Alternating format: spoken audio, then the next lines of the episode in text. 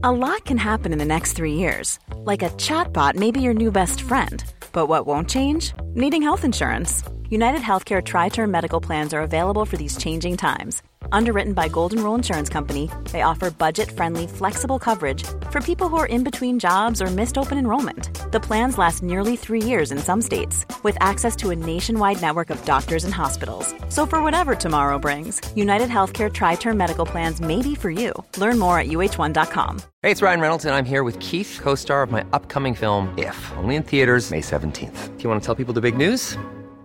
All right, I'll do it. Sign up now and you'll get unlimited for $15 a month in six months of Paramount Plus Essential Plan on us. Mintmobile.com slash switch. Upfront payment of $45 equivalent to $15 per month. Unlimited over 40 gigabytes per month. Face lower speeds. Videos at 480p. Active Mint customers by 531.24 get six months of Paramount Plus Essential Plan. Auto renews after six months. Offer ends May 31st, 2024. Separate Paramount Plus registration required. Terms and conditions apply if rated PG. Quality sleep is essential. That's why the Sleep Number Smart Bed is designed for your ever-evolving sleep needs. Need a bed that's firmer or softer on either side? Helps you sleep at a comfortable temperature? Sleep Number Smart Beds let you individualize your comfort so you sleep better together. JD Power ranks Sleep Number number 1 in customer satisfaction with mattresses purchased in-store. And now, save 50% on the Sleep Number limited edition Smart Bed for a limited time. For JD Power 2023 award information, visit jdpower.com/awards. Only at a Sleep Number store or sleepnumber.com.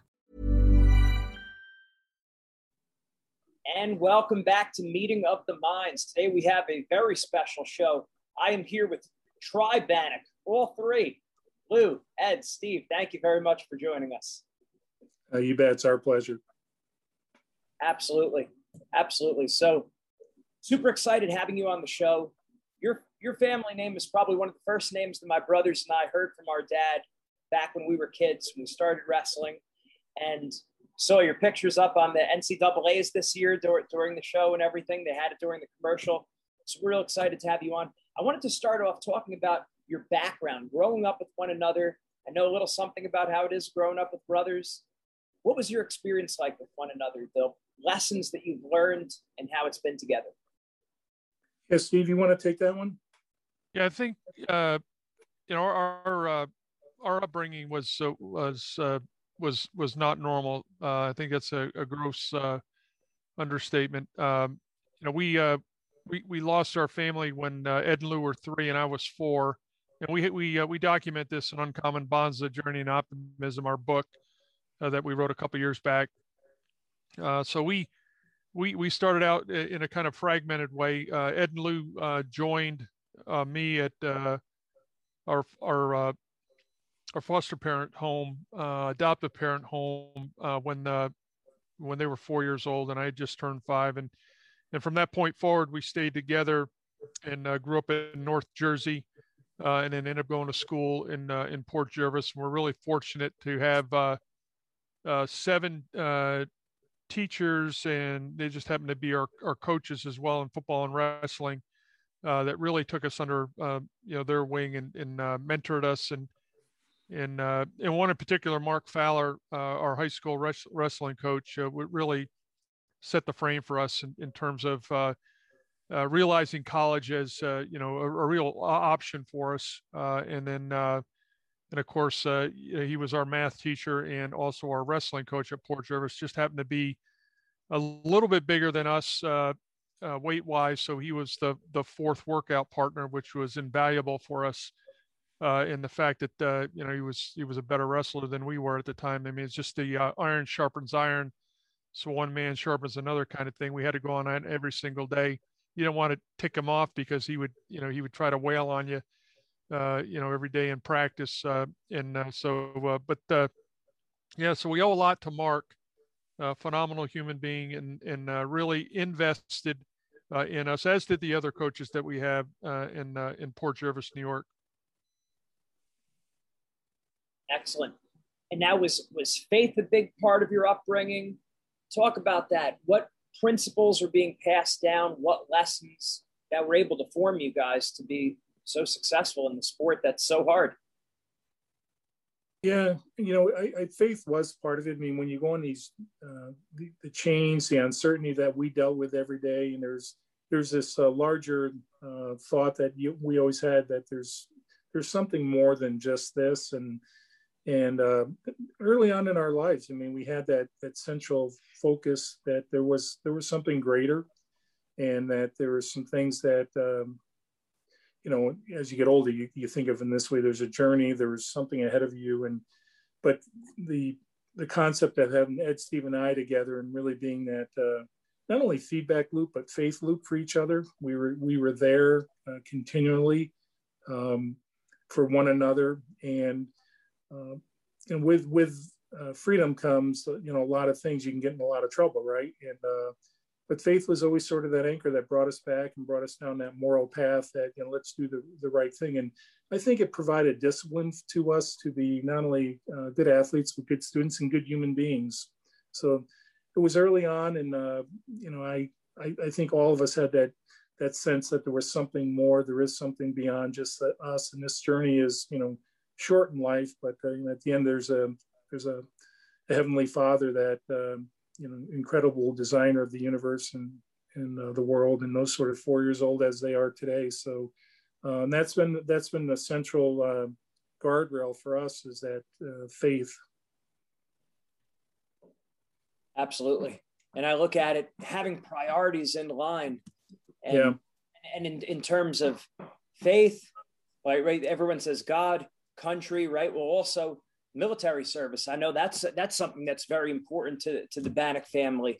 Talk about that country, of, of course, being able to represent the country for the Olympics, uh, service. Um, you know, again, God country, things are in a proper order. You have that perspective that I think you need to have to really be successful and not just successful, but to be fulfilled in life.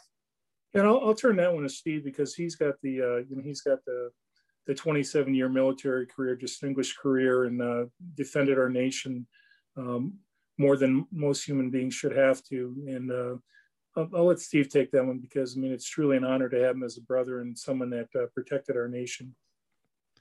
Yeah. So you, you go back to, uh, you know, 1775 at uh, uh, Lexington and Concord. I mean, our, our, our, our nation, you know, it was, it was birthed by people who are willing uh, to defend something that's pretty important, and that's the United States. And when I say the United States, it's an idea. Uh, you defend the idea of freedom and, and rights for everyone. Uh, and uh, you know, very early on there, uh, we we had people who had who had been oppressed in in Europe, uh, and and and wanted something better. I mean, in in the genius that was involved in creating what they created, just every day it blows me away, and it's worth fighting for. Uh, you know, it's not free, and uh, and we have uh, countless uh, service members, uh, you know, uh, you know, around the world, um, you know, defending the country and and our, our freedoms and and, and and things like that. So, you know, we, it, you know, it was it, it was interesting. we got recruited by West Point, which is one hour door to door from Port Jervis uh, and uh, West Point coach came up and he was sitting uh, he was sitting at our kitchen table and had the three of us around there, my mom and dad and uh, uh, Leroy Alitz, Coach Alitz, and uh, Coach said, "Hey, look, you know, I, want to I'm to get you guys down to West Point, you know, give you a quarter million dollar education, best education in the world, and you guys will be off and running, good to go." And of course, that was you know 1975, 76 timeframe, right? So we're coming out of Vietnam. Uh, and you know, at that particular juncture, you know, we had some family members that had gone to Vietnam uh, that were, were, on my dad's side, and and it just it just wasn't the time to go into the military at that time. So you know, I kind of spoke for Ed and Lewis. You know, we're really probably not going to go into the military. You know, but it goes back to your your previous comment about God's providence, right? Uh, so uh, you know, as things would have it, uh, Lou actually joined our ROTC first out at uh, out at Iowa, and and got me connected with uh, just a, a, a tremendous uh, man in our life, um, uh, Lieutenant Colonel Mick Bartlemy. And again, you know, uh, the Lord puts people in your life uh, as handrails, and, and you know, and uh, Mick was Mick was that person. And he got Lou in in the in the army, and Lou served three years at at West Point, and then we had you know, all of us, you know, had Major General uh, K.C. Leuer, Ken Leuer 1956 Iowa national champion wrestler. He was a brigadier general at the time, and uh, he turned out to be he's the father of the modern day Rangers, uh, and uh, he turned out to be my mentor uh, for a number of years, and uh, he directed me on the into the in, into some of the elite units in the Army, the 82nd Airborne Division, and and and then the spent nine years in the Ranger Regiment, um, and you know, deployed to six different combat zones and uh, you know and participated in four invasions of different countries. And uh, so uh, when uh, when you think about when you think about that when i think about the united states all i think about is giving. What what can i give? Uh, you know how, how can, how can i serve my country?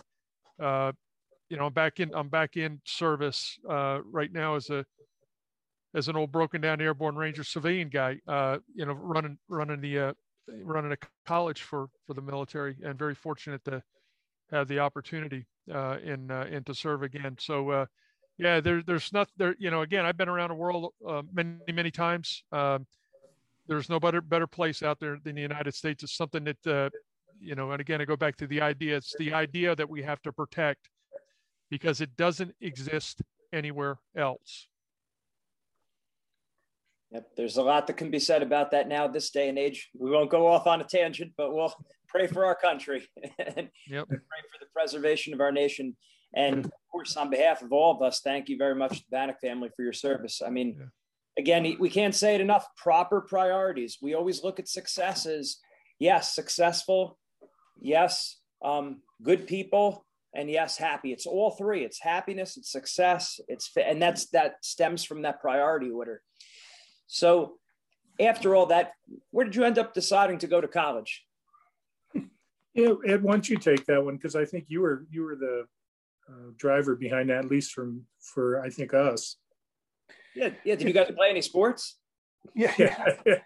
uh, after my sophomore year in high school, uh, that summer I made the uh, junior national team representing New York, and I went out to uh, Iowa City, Iowa, and wrestled in the freestyle and the Greco-Roman national tournament.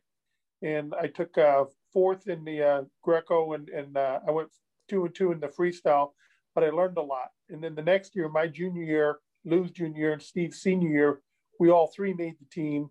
Went out there, and and again in Iowa City, I only wrestled in freestyle, and and I, I took second that year. I think Lou, you took third. And uh, no, I didn't. I didn't place. You didn't place and I'm not sure if Steve what he did. But anyway, long story short, we got exposed to Iowa. We got exposed to the style of wrestling that is done on a national level rather than just at, in New York. And in our Louis and our senior year, I went out and I took a third that year. And Lou, what did you take? no, I didn't place. You didn't place. And then, uh, but that got other people bringing that up.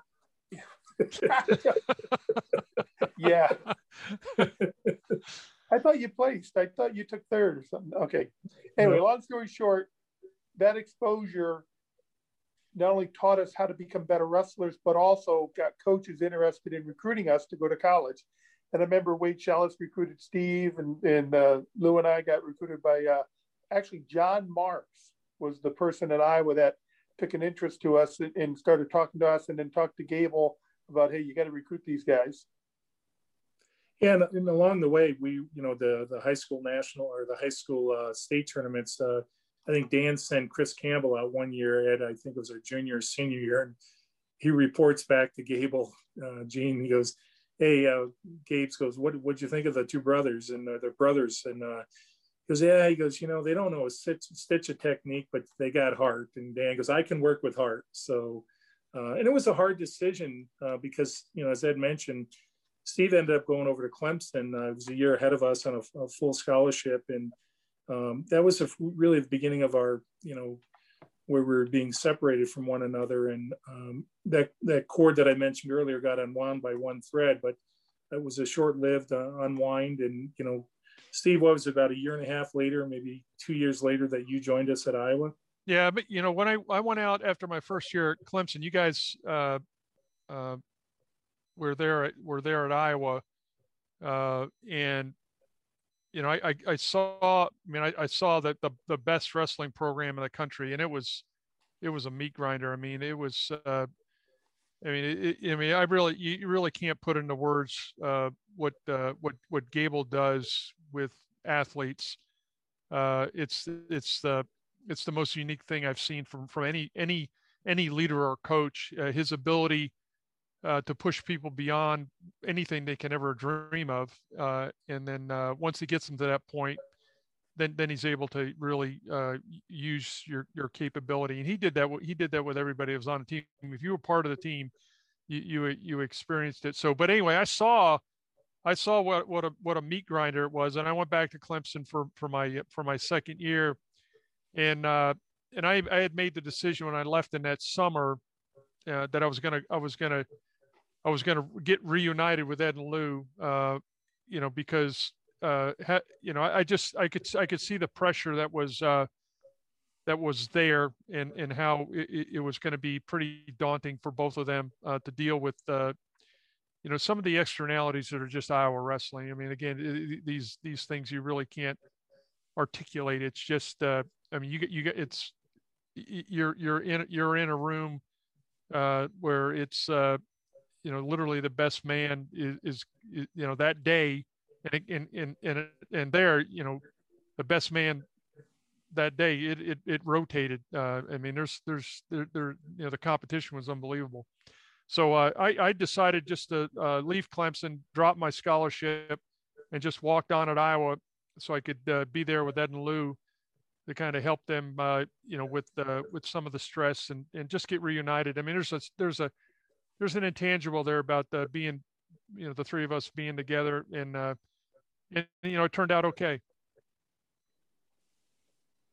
I would I would add a couple things to uh, the the Iowa experience. I mean, one is you know we played heavily, and I think in my mind initially was well, here's a team that's already done it. They did it, I believe, in 1975. They did it in '76 again, and then my senior and my senior in '78 they they did it again. And you know, in between that year, 76, 78 was the year that uh, we really got introduced to Iowa, and we, you know, we said, here's a here's a team that's already got the formula figured out, the the culture in terms of what's necessary to win. Steve mentioned the workout room. I mean, was any given day there was a new uh, there was a new guy that was kind of king of the hill there, and uh, and so you look at it and say, here's here's a program that's already done it. Why would we not go to that program? Um, and we're fortunate, and I, and I really spoke about this a couple weeks ago on a, a thing with Gable. Gable did a really great job, like we had in high school. We had really good sponsors and and mentors. Mark Feller being probably the preeminent one, but you know I would say Jay Robinson, Chuck Yagla, and uh, and Mark Johnson did a just a wonderful job complimenting Gable, and and Gable gave him that space. And to me, that was what the fun part. Ed, you may remember this when we were freshmen and talk about sponsorship, Gene. So Jay Robinson, it's probably illegal today to do this, but uh, you know, Jay would come over to our dorms at five in the morning, and we'd meet him outside. And that was the advent of the Nautilus uh, weightlifting equipment. The only place that had it was Cedar Rapids, Iowa. And, and you know, Jay said, "Look, I'll drive you guys up there every morning, five o'clock, and we'll do a workout up there. But you got to be getting, you know, I'm not going to come and wake you guys up. You guys got to be ready." And Ed, how long did we do that for? I mean, it was months that we did that, and what a but, but what a tremendous Nautilus, sacrifice. But the the Nautilus equipment guys put some down in in the uh, locker room at Iowa City. I remember that because they finally realized that we were serious, and there was two or three of those down there in, in our locker room. Yeah, but it's just it speaks to that that team ethic and the uh, sponsorship that we've been blessed all along our athletic career and part of it, I think, Gene, is what you guys and you, your brothers also. I mean, if you own it, you step up and take take responsibility and want to get better. There's lots of people that'll help you in this world. And uh, you know, fortunately, we didn't have a lot to, to hang on. We, you know, family didn't have a lot of wealth or any wealth, and we had each other. We had some athletic talent. We had some pretty good minds about it, and uh, you know, we stuck together. We we're stronger together. And you know, as Steve mentioned, he joined us out in Iowa, and he's right. I mean, there, there was a lot of pressure as you leave. You're a thousand miles away from home. There's a lot of pressure, and uh, that homesickness never really developed, but it was, you know, there was always that uh, longing, you know, to have the three of us brought back together. And, uh, I'm sure glad it did because you know I would say every bit of success I had at Iowa, and certainly Ed would probably chime in on this as well, is because Steve was, you know, there was uh, you know kind of directing us and helping us through tough times. Yeah, the big thing there was that Steve, being a year older, he led us. We were being led by our big brother Steve, and what was interesting is we did we did meet him at Iowa to make us better. And then once we got there, and then buying into the junior national trip, the junior national tournament three years in a row really taught me a lot about the sport of wrestling and it exposed me to a lot of things that, you know, and Mark Fowler was the impetus behind that. We didn't have the money to go to that. Mark Fowler went out and talked to the businesses and, and got the money necessary for, for me to go out my first year, and then Lou and Steve and I the second year, and then Lou and I the third year. I mean, it, we owe so much to Mark Fowler and, and, all that he and his staff did. It was ridiculous how much they did for us.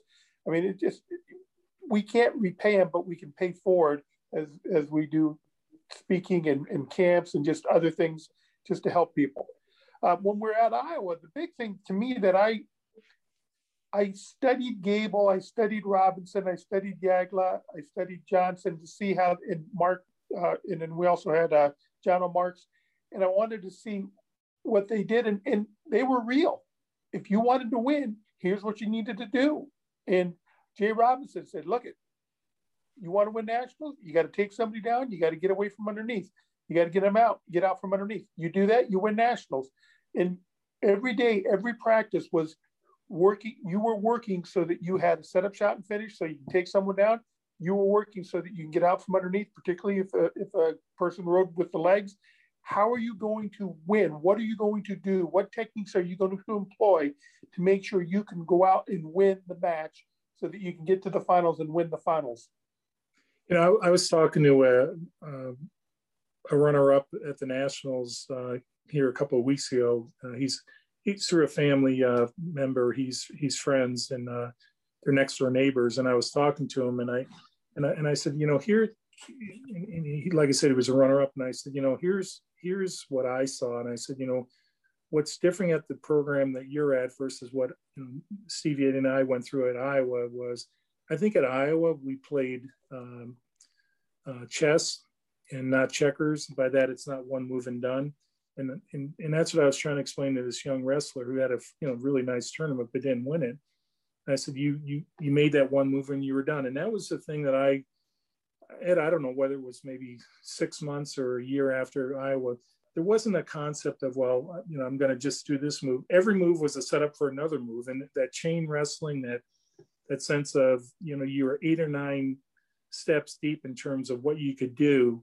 And you were, and I mentioned this on the Gable thing a few weeks ago. I mean, there was a sense of uh, fearlessness because you know whatever position you could you know you ended up in you weren't going to stop. You're just going to keep going and here's six or seven more steps you're going to go through until you're on top or whether that was when you know trying to get out from the bottom whether you're trying to do leg attacks or upper body and they just flowed into them we and i think that's what we called it flow wrestling or something like that. And uh and uh that was uniquely iowa though. We we had a little bit of that in port jervis but uh, boy, they really took it to a new level at at Iowa and made us think about continuous wrestling, not one and done. And and that was the program that I enjoyed. Part about the program that I enjoyed most is um, we were that type of wrestler. We we didn't stop after the first move. It, you know, wasn't stop until you pinned the guy.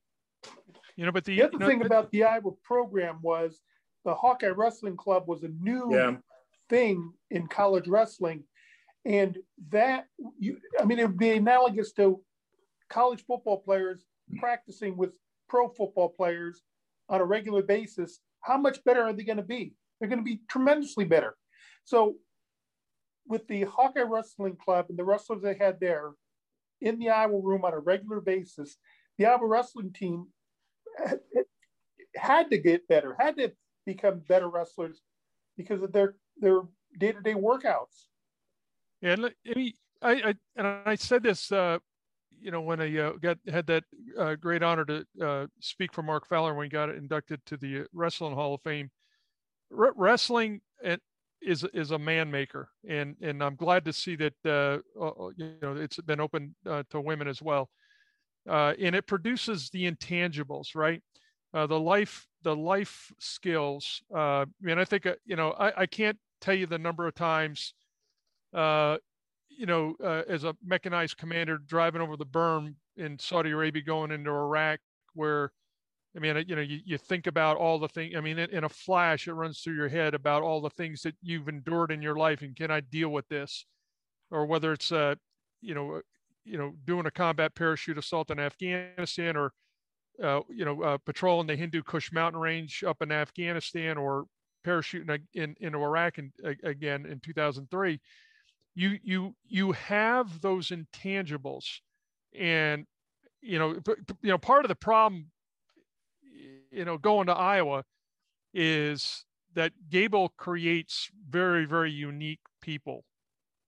Uh, and when you step out of the laboratory into the real world, uh, people are not they, they they don't know how to handle you uh, because you you you've been you've been trained and in, in, in shape to do things at a certain level, and people look at you like you're crazy.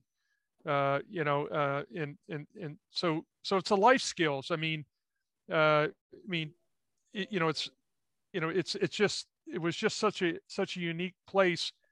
But, uh, you know, anytime that I've ever been knocked down in my life, it was, it was uh, my faith in wrestling that got me back up on my feet. That's it. That's that, that wrestling mindset, so to speak, that develops.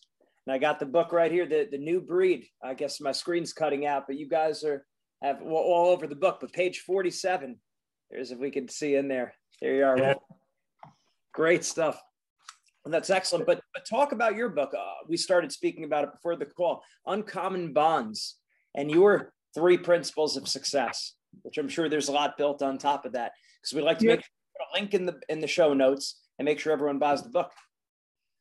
Yeah, I, you know, I'll start out because it's actually something I, I was thinking about in, uh, I was a communications major uh, as an undergrad and I've you know living the story you know is is one thing, and then putting it on paper is another thing because then you got to go out and actually get all the the real uh, the real facts and the real stories and and uh, I was finishing up at West Point. It was my final year at West Point, and, I reported to our colonel, and he said, "What are you gonna do with your life?" And I said, "You know, I may I've been accepted to Penn State to do my MBA, but I'm I may uh, I may delay it a year or so because I've got this project I wanted. And he, you know he got talking to me about it and the, the project was Uncommon Bonds. And i just written a new breed. And uh, so he talked to me about an hour. He goes hey lou he goes you know I, I love you like a son but i'm telling you you don't have enough life experience to write the book that you want because there'll be a day that you'll know you'll have the right life experience and you'll put it in the right frame and it will be natural in terms of when when you start thinking about this. And it actually was the year Steve retired from the military in 2010.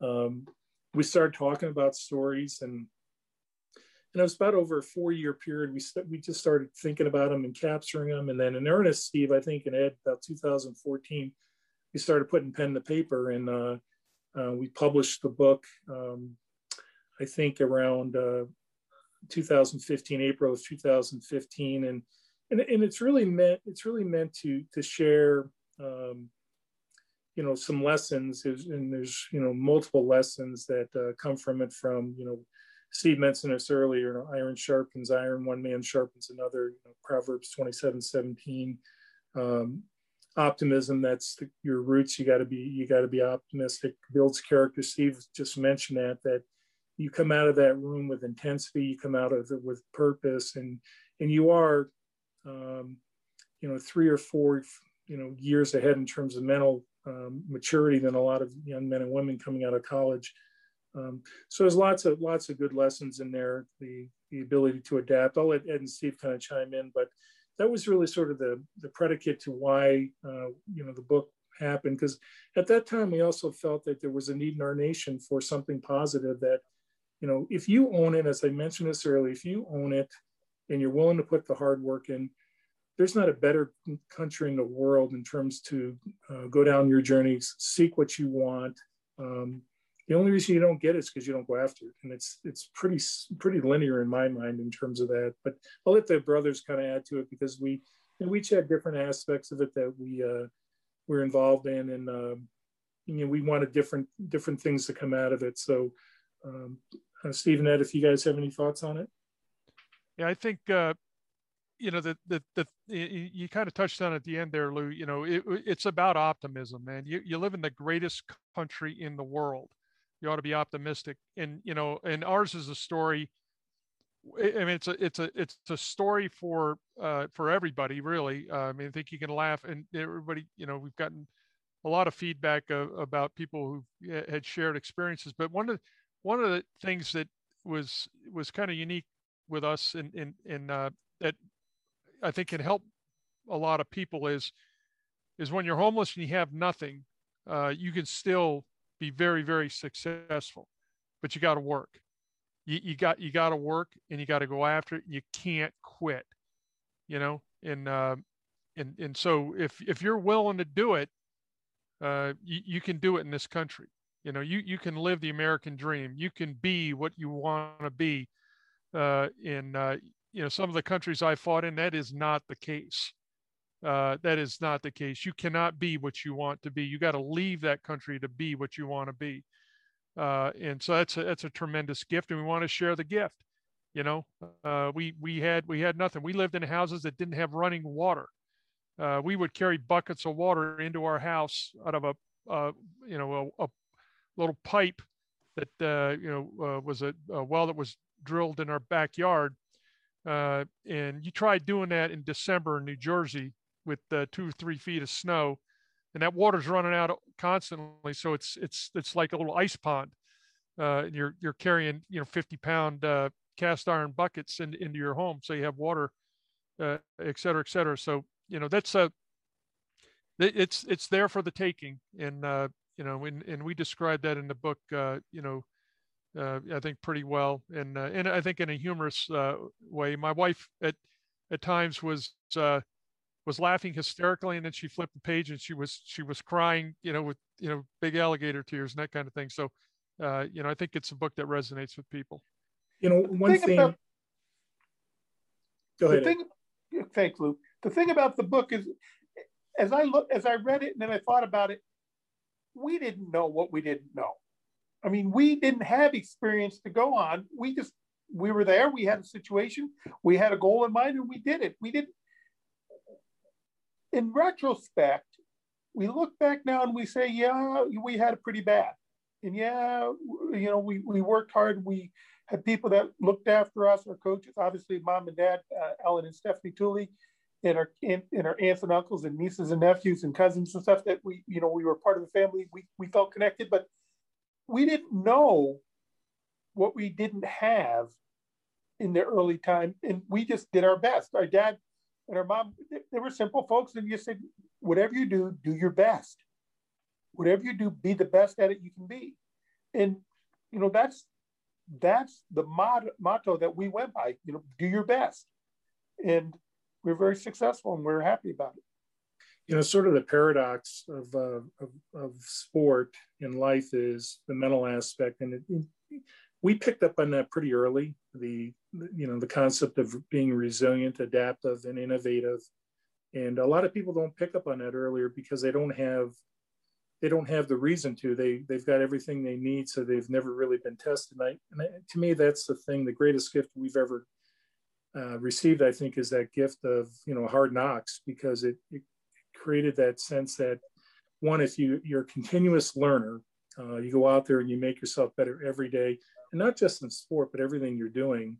Uh, you know, I know all three of us have carried that on to our professional lives. We, you know, continue to read. We're avid learners, and uh, but that that sense of mental aspect that sport brings to you is something that resonated with us because we're absolutely willing to put the hard work in and and then what most people don't do, Gene, and it's it's a rare group of people that actually do, they actually believe, okay, I put the hard work in. And then you mentioned earlier before Ed, Ed and Steve got on the anxiety that people have. And I always felt through preparation, uh, which is that continuous learning uh, to get better and better and better, that anxiety level should go down. And I would say all three of us did a pretty good job of, you know, you, you reach a level of confidence where it's not arrogance, but a level of confidence that, you know, uh, this is all mental and I've got them beat because I know, you know, no one's worked harder than us. And I know I can beat them on the mat if there's enough time. And that's the other predicate we always used to have and talk about is the only reason we got beat is because time ran out. I mean, it was that simple. You know, if you give us another three or four minutes, we'd win. And that's kind of the mindset we had. And we, you know, just never give up. And uh, that mental agility, that mental resilience is, to me, that's that's been the probably the the best guardrail I've had. And just, you know, if you believe it enough, um, you got family and, obviously friends that want to want to support you, but um, you got to believe it. I mean, you know, but Steve always says, you know, take the next step. And uh, we got knocked down an awful lot of times, but just got up and took that next step, took a little coaching along with it. And, you know, some good things happen along the way. That's great. And as I look at the website here for the book, banachpowerof3.com, that's the number three, uh, I see the, the three pillars faith, innovation, leadership like we said before, you need your daily fill, F I L. Right. So, talk a little bit about we hit on faith, we hit on leadership. Talk about innovation and how that's important. Yeah. So, when, you, go ahead. Who, who wants to go first, Steve? You, you go ahead. All right. I think when when I got to Iowa, Robinson would take all the freshmen for about six months and train them on some basic things. And then Gable would kind of look at that mold of clay and kind of start fashioning it, fashioning it into a, a, a, a pottery bot, a bottle or a pottery bowl. And Gable realized that, yeah, we needed to have similar things. And that's why Robinson taught us the fundamentals how to sprawl, how to how to shoot, how to set people up, how to finish, and how to get out of legs and so on. But Gable took it a step farther and said, okay, what does this individual wrestler need to do to get better that's different than what everybody else needs? And he would focus on that for that wrestler and you help them. And that's the innovation that Louis talks about a lot. Gable and his coaches did a wonderful job of taking each wrestler and coaching each wrestler on an individual level. Yeah, they're part of a team, but they're also individuals in where one wrestler may be strong in one area, another wrestler may be weak in that area. So he would work together with those two wrestlers to help the weaker wrestler understand why the stronger wrestler is stronger in that area and what they needed to do to become strong themselves. And that was phenomenal. Case in point with me, Mike Mann, my, my senior year, would ride the ankles. Back then, they were allowed to ride the ankles. Well, he had Mike McGivern come in the room every day and ride me for 30 minutes like that. And I had to learn how to get out. So I was weak in that area. McGivern was strong. He taught me how to get out and how to get how to get people that are hanging on the ankles away. It cost me a, a match in uh, uh, Cal Poly, Rick Royal did the same thing, and uh, he took me down and rode me out, and I couldn't get away because of the way that they were allowed to ride the ankles. Now you can't do that. You know, I, I look at uh, innovation from a learning standpoint. If you're if you're learning, you're living, right? Uh, and uh, you know, from and I go all the way back uh, to our days when we were in seventh and eighth grade as we mentioned, we we we were uh, you know we were we didn't we didn't have a whole lot of money, and uh, but my dad my dad was a, a a, a licensed electrician, plumber, and carpenter, and so we had lumber laying around. And Ed, uh, being the mechanical engineer you know that he is, you know, uh, he he got these uh, four by fours, and, and uh, we we built our own bench and went out to the junkyard, got it about a six or seven foot one inch bar rolled steel, uh, brought that down, and that, that was our weightlifting bar. And then uh, my my our parents got us, uh, I think, uh, uh,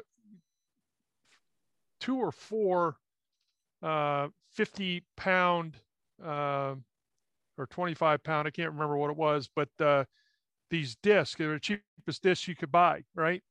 And so we had our bench, and we had that we had those weights and uh, you know, it, it, you know, we, we, were you know seventh, eighth grade. We we after dinner we'd go out in our little uh, you know step down area in, in, the back of our house, and we'd be banging on those weights. That's what we had, and uh, and it was a tremendous amount of competition uh, between the three of us and, and everything we did. We we would compete walking to school. Who could walk to school the fastest?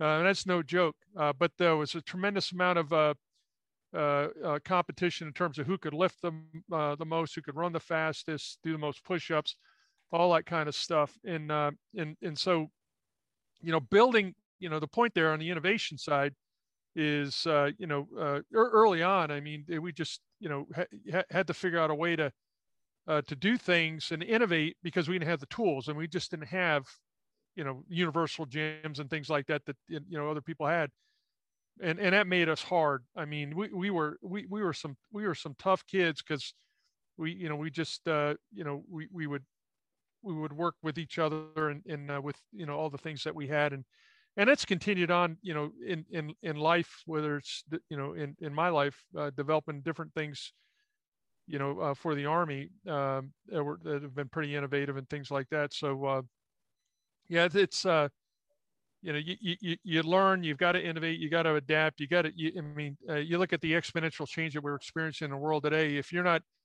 uh, learning and innovating, you're going to be left behind pretty darn quick. Yeah, a couple, couple of things I think that uh, I really like the conversation. Ed, Ed mentioned, you know, he had to cover off on his, you know, ankles, and uh, I mean, the other thing Ed did is, you know, he meant that was a weakness he had, so he minimized that, but he harnessed, you know, really harness his strengths, the things he did better, and that's where he innovated. And your innovation is going to happen around the, the, things that are your greatest strength. And if it's your if it's your greater weakness, don't make it a blind spot for you. Protect it, but you're always going to innovate around what you do better than somebody else. You know the the reality is Steve mentioned the word living. It's also survival. Uh, when I think of innovation, that ability to change, you know, how you are today, how you compete today to how you compete to tomorrow you think about it just from a business context, uh, in five years, 80% of the businesses that started fail, right? And one of the key reasons they they fail is they don't innovate, they don't change, they they don't adapt, they don't recognize their weaknesses, and, at least you know, uh, you know, like riding Ed's ankles. I mean, you got you got to address your weaknesses, but you're never going to win through your weaknesses. You're going to win through your strengths. And then when I think about innovation, that's how I think about it innovation also makes you relevant. Uh, it keeps you in the game. If you're doing that, uh, you know, you got greater odds of staying and winning and living and surviving. Yeah, you, you know, and just to just to build on it uh, one one step further. I mean, the the the the learning systems that we had that are these hierarchical learning systems uh, are are not competitive.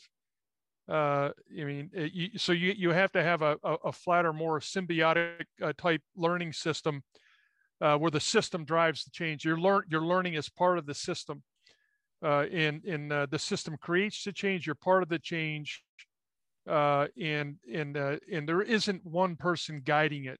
it the, the system is guiding it, and the inputs in the system and how you're connected with the system. It's about the interrelationships, you know, in the system, and uh, and that's probably been the biggest change over the last 30 years that we've experienced you know around the world is is is how is, is how do how do we adapt our learning system uh, to innovate and maintain a competitive advantage? You know, the other the other aspect of that, you know, I I know some things that are going on um, where typically around innovation, new product development, those sort of things, you normally put an investment of two or three or four years into it. And what you know, what we've learned is let's fail quick um, let's let's go at a faster pace, bring more people in. Let's have greater feedback loops. Let's speed up that that process to success, and but fail fail a lot more. Get immediate feedback, and then go forward on that. And we've we've taken life cycles down, you know, from three years to you know six months in terms of that ability to, like I said earlier, remain relevant because some of the innovation we're doing uh, in the company that I'm with you know, so in, in closing on this, the whole idea is that old adage, you know, uh, necessity is the mother of invention. You invent yep. new things because you have a need, you have a gap, you have a, a, a spot that you have to fill. And so necessity to get that done you have to come up with something. So you invent something, you innovate.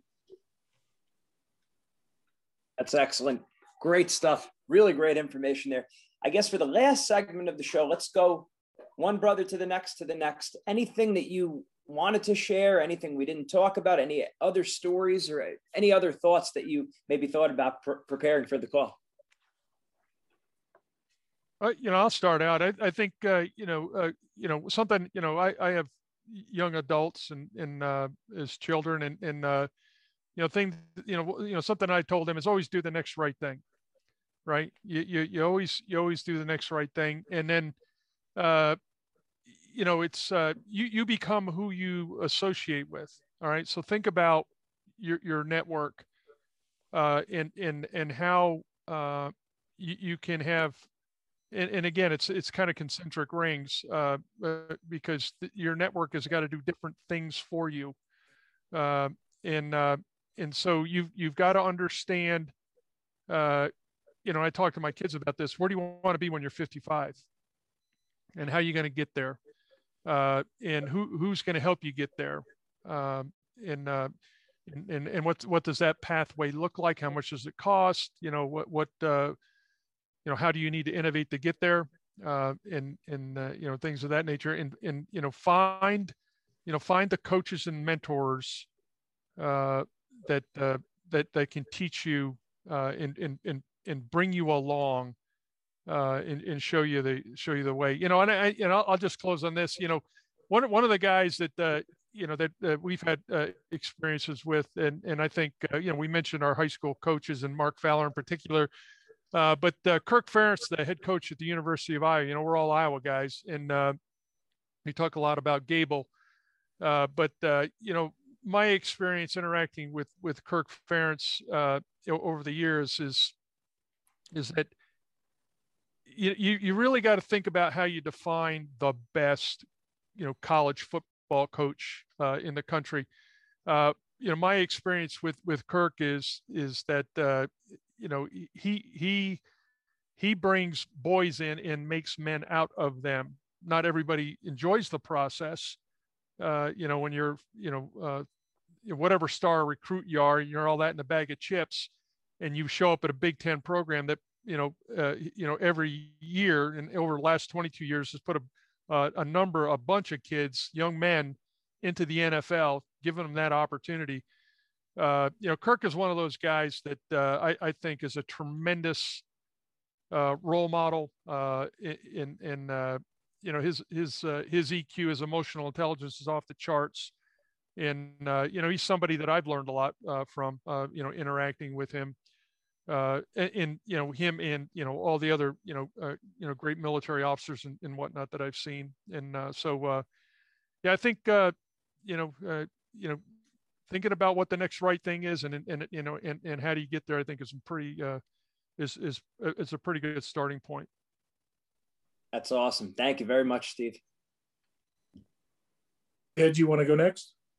Sure. So I was 12 years old watching the 72 Olympic Games, and I saw Gable win a gold. John and Ben Peterson win. John actually won a uh, silver, and Ben won a gold and I think Wayne Wells also won a gold at 63. So I wanted, I made my my goal at that time, watching that I was going to be an Olympic champion someday. Fast forward 12 years, 84 Olympics, I win a gold medal, and it was an accomplishment of the goal.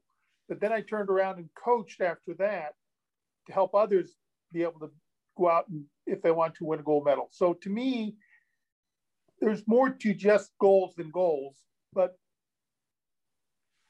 a goal has a beginning and an end. A lot of people, what they call goals is really just a purpose or, or something they want to do, a wish.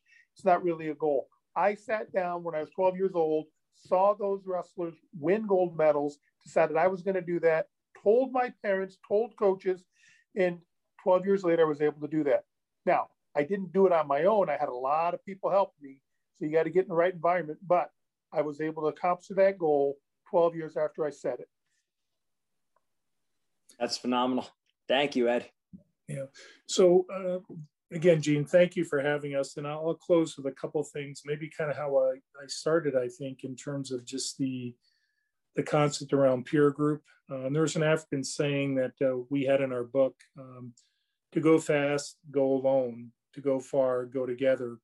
And that peer group is, you know, my brothers and I largely through the years. It's and we had wonderful te- te- uh, teammates that became part of that peer group. So I would say uh, environment matters, going together matters, and uh, that's made a world of difference because we've had mentors, sponsors, teammates, coaches, parents that collectively they were our village and they they made a difference for us. And they enabled us to do a couple things. I think they enabled us to mentally outwork everyone and uh, and physically retool uh, because we had you know we had the right people guiding us uh, each and every day and those examples that make uh, make you become a man from a boy and steve is right uh, you know wrestling's one tough crucial in which uh, you pass through to manhood. And um, there's so many great life lessons that one gets from from the sport but uh, it's relationship. And that's one of the words we started out with in the beginning. It's if you're willing to have a relationship and you know work with each other as brothers teammates coaches the community there's lots of people that want to that care and want to help you. And uh, and i would underscore that's really been our journey of that you know because we've been willing to lean into it take the next step um, we've been the beneficiary of a lot of people that have wanted to help us through the years and uh, we're so grateful that they have and uh, and wanted to give it back and that's why we kind of wrote uncommon bonds in a way to to give it back and so other people have sort of a hand or you know a guardrail where they can grab onto it because life is incredibly tough as you know it. I mean it, it can beat you up and uh, but that that sense of uh, you know not being alone being there with others your brothers you've got you know brothers the brother thing's pretty pretty uh, pretty special but the larger brother group is your peer group right? And uh, like i said don't it alone. And uh, i think that's that's a good you know just a good reminder in life. This you know this is meant to be a personal uh, relationship based uh, world. And uh, you know let's go let's go together and let's stop fighting and let's come together and, and do do good things together. Thank you very much lou excellent excellent great show we had today everyone needs their daily fill faith innovation leadership and that's what Uncommon Bonds is all about a journey and optimism. I'll give the website one more time Banach Power of Three. That's the number three. So banachpowerof3.com. Are there any other websites or anything else that I should attach? You could always send it to me after too. That's you know the uh, the book is out on Amazon, so the link to the book it, it make it easier for people. But I think actually in our website you can click right on it. From my recollection. Yep, you can click it on there, and there's a section about the brothers, public speaking. Get the book today. So we want everyone to go there. Thank you very much. Excellent show, great information. We'll get the show out. We'll send it over to you. God bless you all, and God bless your families. Thank you. Hey, thank, thank, you. you. Thanks for having us. Appreciate it. Appreciate Have a good it. weekend. You too. Take care. Hi, I'm Daniel, founder of Pretty Litter. Cats and cat owners deserve better than any old-fashioned litter. That's why I teamed up with scientists and veterinarians to create Pretty Litter. Its innovative crystal formula has superior odor control and weighs up to 80% less than clay litter. Pretty Litter even monitors health by changing colors to help detect early signs of potential illness. It's the world's smartest kitty litter. Go to prettylitter.com and use code ACAST for 20% off your first order and a free cat toy. Terms and conditions apply. See site for details. Imagine the softest sheets you've ever felt. Now imagine them getting even softer over time. That's what you'll feel with Boll and Branch's organic cotton sheets. In a recent customer survey, 96% replied that Boll and Branch sheets get softer with every wash. Start getting your best night's sleep in these sheets that get softer and softer for years to come. Try their sheets with a 30-night guarantee. Plus, get 15% off your first order at bollandbranch.com. Code BUTTERY. Exclusions apply. See site for details. Ever catch yourself eating the same flavorless dinner three days in a row? Dreaming of something better? Well, HelloFresh is your guilt-free dream come true, baby. It's me, Keke Palmer. Let's wake up those taste buds with hot, juicy pecan-crusted chicken or garlic butter shrimp scampi. Mm. Hello Fresh. Stop dreaming of all the delicious possibilities and dig in at HelloFresh.com. Let's get this dinner party started.